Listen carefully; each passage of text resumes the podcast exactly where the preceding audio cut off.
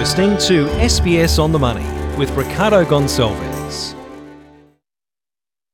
Hi everyone, it's your daily 10 minute business and finance news wrap for this Tuesday, the 1st of September 2021. Later, house price growth is starting to ease, but first to the economy, with GDP growing better than expected by 0.7% in the June quarter. But that doesn't take into consideration the harsh Sydney and Victoria lockdowns we're seeing right now. For more, I spoke earlier with ANZ senior economist Felicity Emmett. Felicity, these numbers are backward looking. But what did they say about the state of the economy as some parts of the country entered lockdown? Look, they really say, I think, that the country entered the third quarter with fairly solid momentum. And what that means is that it's going to be primed for a good recovery once these restrictions lift. When you look at things like household spending and the saving rate, there is a lot of capacity out there for spending. It's just that people are restricted right now. Okay. When we look at the numbers that came out today, were there any surprises to what added to growth?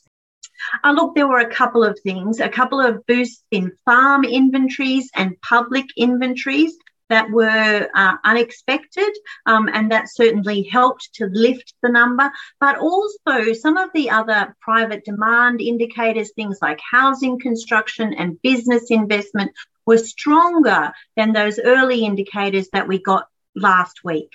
On the flip side, any signs in the data that show that a softness? Look, the one thing I'd point out there was um, a small decline in household income, and that was related to the pullback in job seeker um, with a 10% reduction in social welfare payments. So that did weigh on household income. That was always going to be the case um, with these sort of demand driven programs, and we're likely see that lift in the current quarter, but that probably did perhaps impede uh, consumer spending to a certain degree. So while we're not in a recession, is it fair to say that some people may feel like we are in one right now?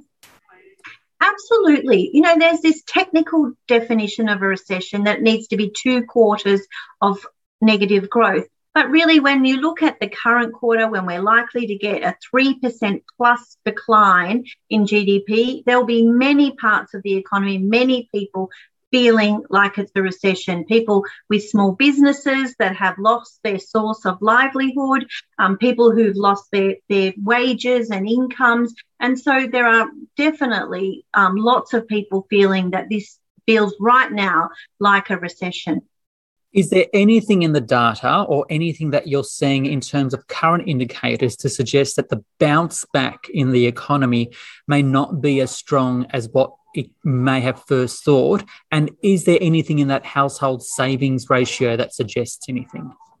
Look, I think the data here today suggests that the recovery should be quite solid once restrictions open up. People are limited um, with their spending because they can't get out and about. The saving rate is still very elevated. Households have a lot of money in the actual bank that they can draw on and fewer opportunities to spend on say international travel. So i think that that generally the signs are good. I think the things that would stop the bounce being not as large would be if restrictions don't lift or if we have um, people become concerned about health implications. I think it's really more about those sorts of um, indicators that are going to to dampen any sort of rebound in the fourth quarter anything in this data to suggest a change in the way the RBA is thinking? Look, the RBA is going to be relieved with these numbers. Certainly, the concerns, you know, in the past few weeks that it could print negative would have been really worrying the bank. Um, they're going to be looking at these numbers at their board meeting next week, and they will have the choice again to perhaps delay that taper. So I think that they'll be relieved. I think the option, though, is still there for them, and they may decide to go down that path if they feel that the broader outlook, particularly for next year, is perhaps more uncertain given Delta, given the global backdrop has deteriorated a little bit. Um, they might decide to, to de- take that option and defer the taper. Felicity Emmett there, the senior economist at ANZ. From the economy to the housing market now and house price growth. expanded at its fastest annual pace in 32 years, up 18.4% nationally. That's according to CoreLogic. Monthly, though, it rose by 1.5% in August. That's the slowest increase in about six to seven months. So, what now? I spoke earlier with Tim Lawless from CoreLogic. Tim, how would you describe house price growth at the moment? I think in a, in a, statement, it's strong but slowing. If you think about how the how the market was back in March, we were seeing national housing values rising at nearly three percent month on month. By August, we've seen that growth rate pretty much half, down to one and a half percent. Of course, we are seeing affordability constraints starting to impact on the marketplace much more progressively, and also some disruption, of course, from the lockdowns in the major cities. Annual growth nationally is around 18.5%, right? How does that compare with previous growth periods in the past? It's extremely strong, but not unprecedented. To, to give you some idea of the previous growth cycles, the most recent cycle between 2012 and 2017 peaked out at a national growth rate of about 10%. Prior to that, in 2009, it was a peak growth rate of about 13% per annum. Back in the boom of 2001 to 2003, it was getting up around 18%, so nearly as strong as this. We have to go all the way back to 1989 when there was a whole bunch of financial deregulation and, and loosening credit policies and just following the, the share market crash to find a comparable uh, period of growth. And back then, we actually saw national housing values rising a bit more than 30% at their uh, annual peak. Some parts of the economy may be or may be feeling like it's in a recession. Why do you think we're seeing this growth in house prices, albeit slowing, despite lockdowns? it is counterintuitive. And uh, I think the main reason we're still seeing housing values rising so quickly, well, there's really two reasons. One is the expectation that interest rates are going to be remaining low. And, and of course, the weakening economy suggests that could be lower for longer.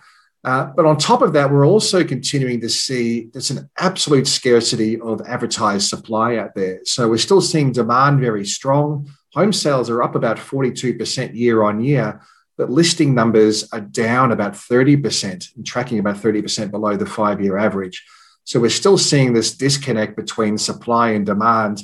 And a lot of buyers are just simply feeling this urgency, which means it's still very much sellers' market, and sellers certainly aren't budging very much on their ex- uh, pricing expectations. So, what do you think this means then for the, the traditional spring selling season, given that we're seeing this demand, yet uh, in most of the major markets, buyers can't, or potential buyers can't necessarily go to different parts of different cities to look at property?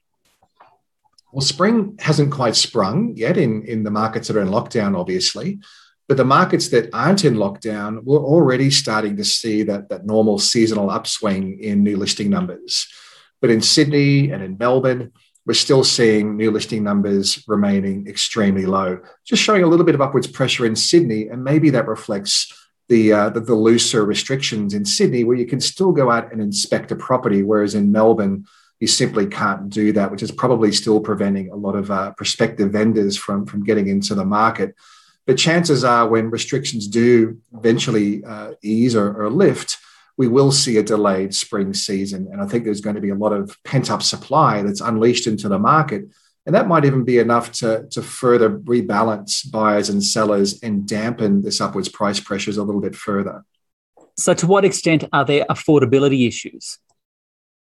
Absolutely, affordability is becoming more challenging across Australia. We're seeing housing values rising at around 1.5% per month. Wages are rising at around the same rate, or about 1.7% per year. So, based on the fact that uh, we're seeing housing values rising so much faster than incomes, there are some groups or some segments of the marketplace that simply can't participate anymore because they can't either raise a deposit or they can't fund their transactional costs or, or both. Especially now, considering there's a lot more scrutiny around lending standards, and uh, you know um, it's becoming harder for a borrower to get a loan with a small deposit or on, on already high debt levels. Tim Lawless there from CoreLogic. And very quickly, the ASX 200 down 0.1% on what was uh, a pretty quiet day. This SBS On the Money podcast is provided for informational purposes only. Content on this podcast should not be understood as constituting advice or a recommendation. It is not personal advice and does not consider your personal circumstances or objectives. You should contact a licensed professional before making any financial decision.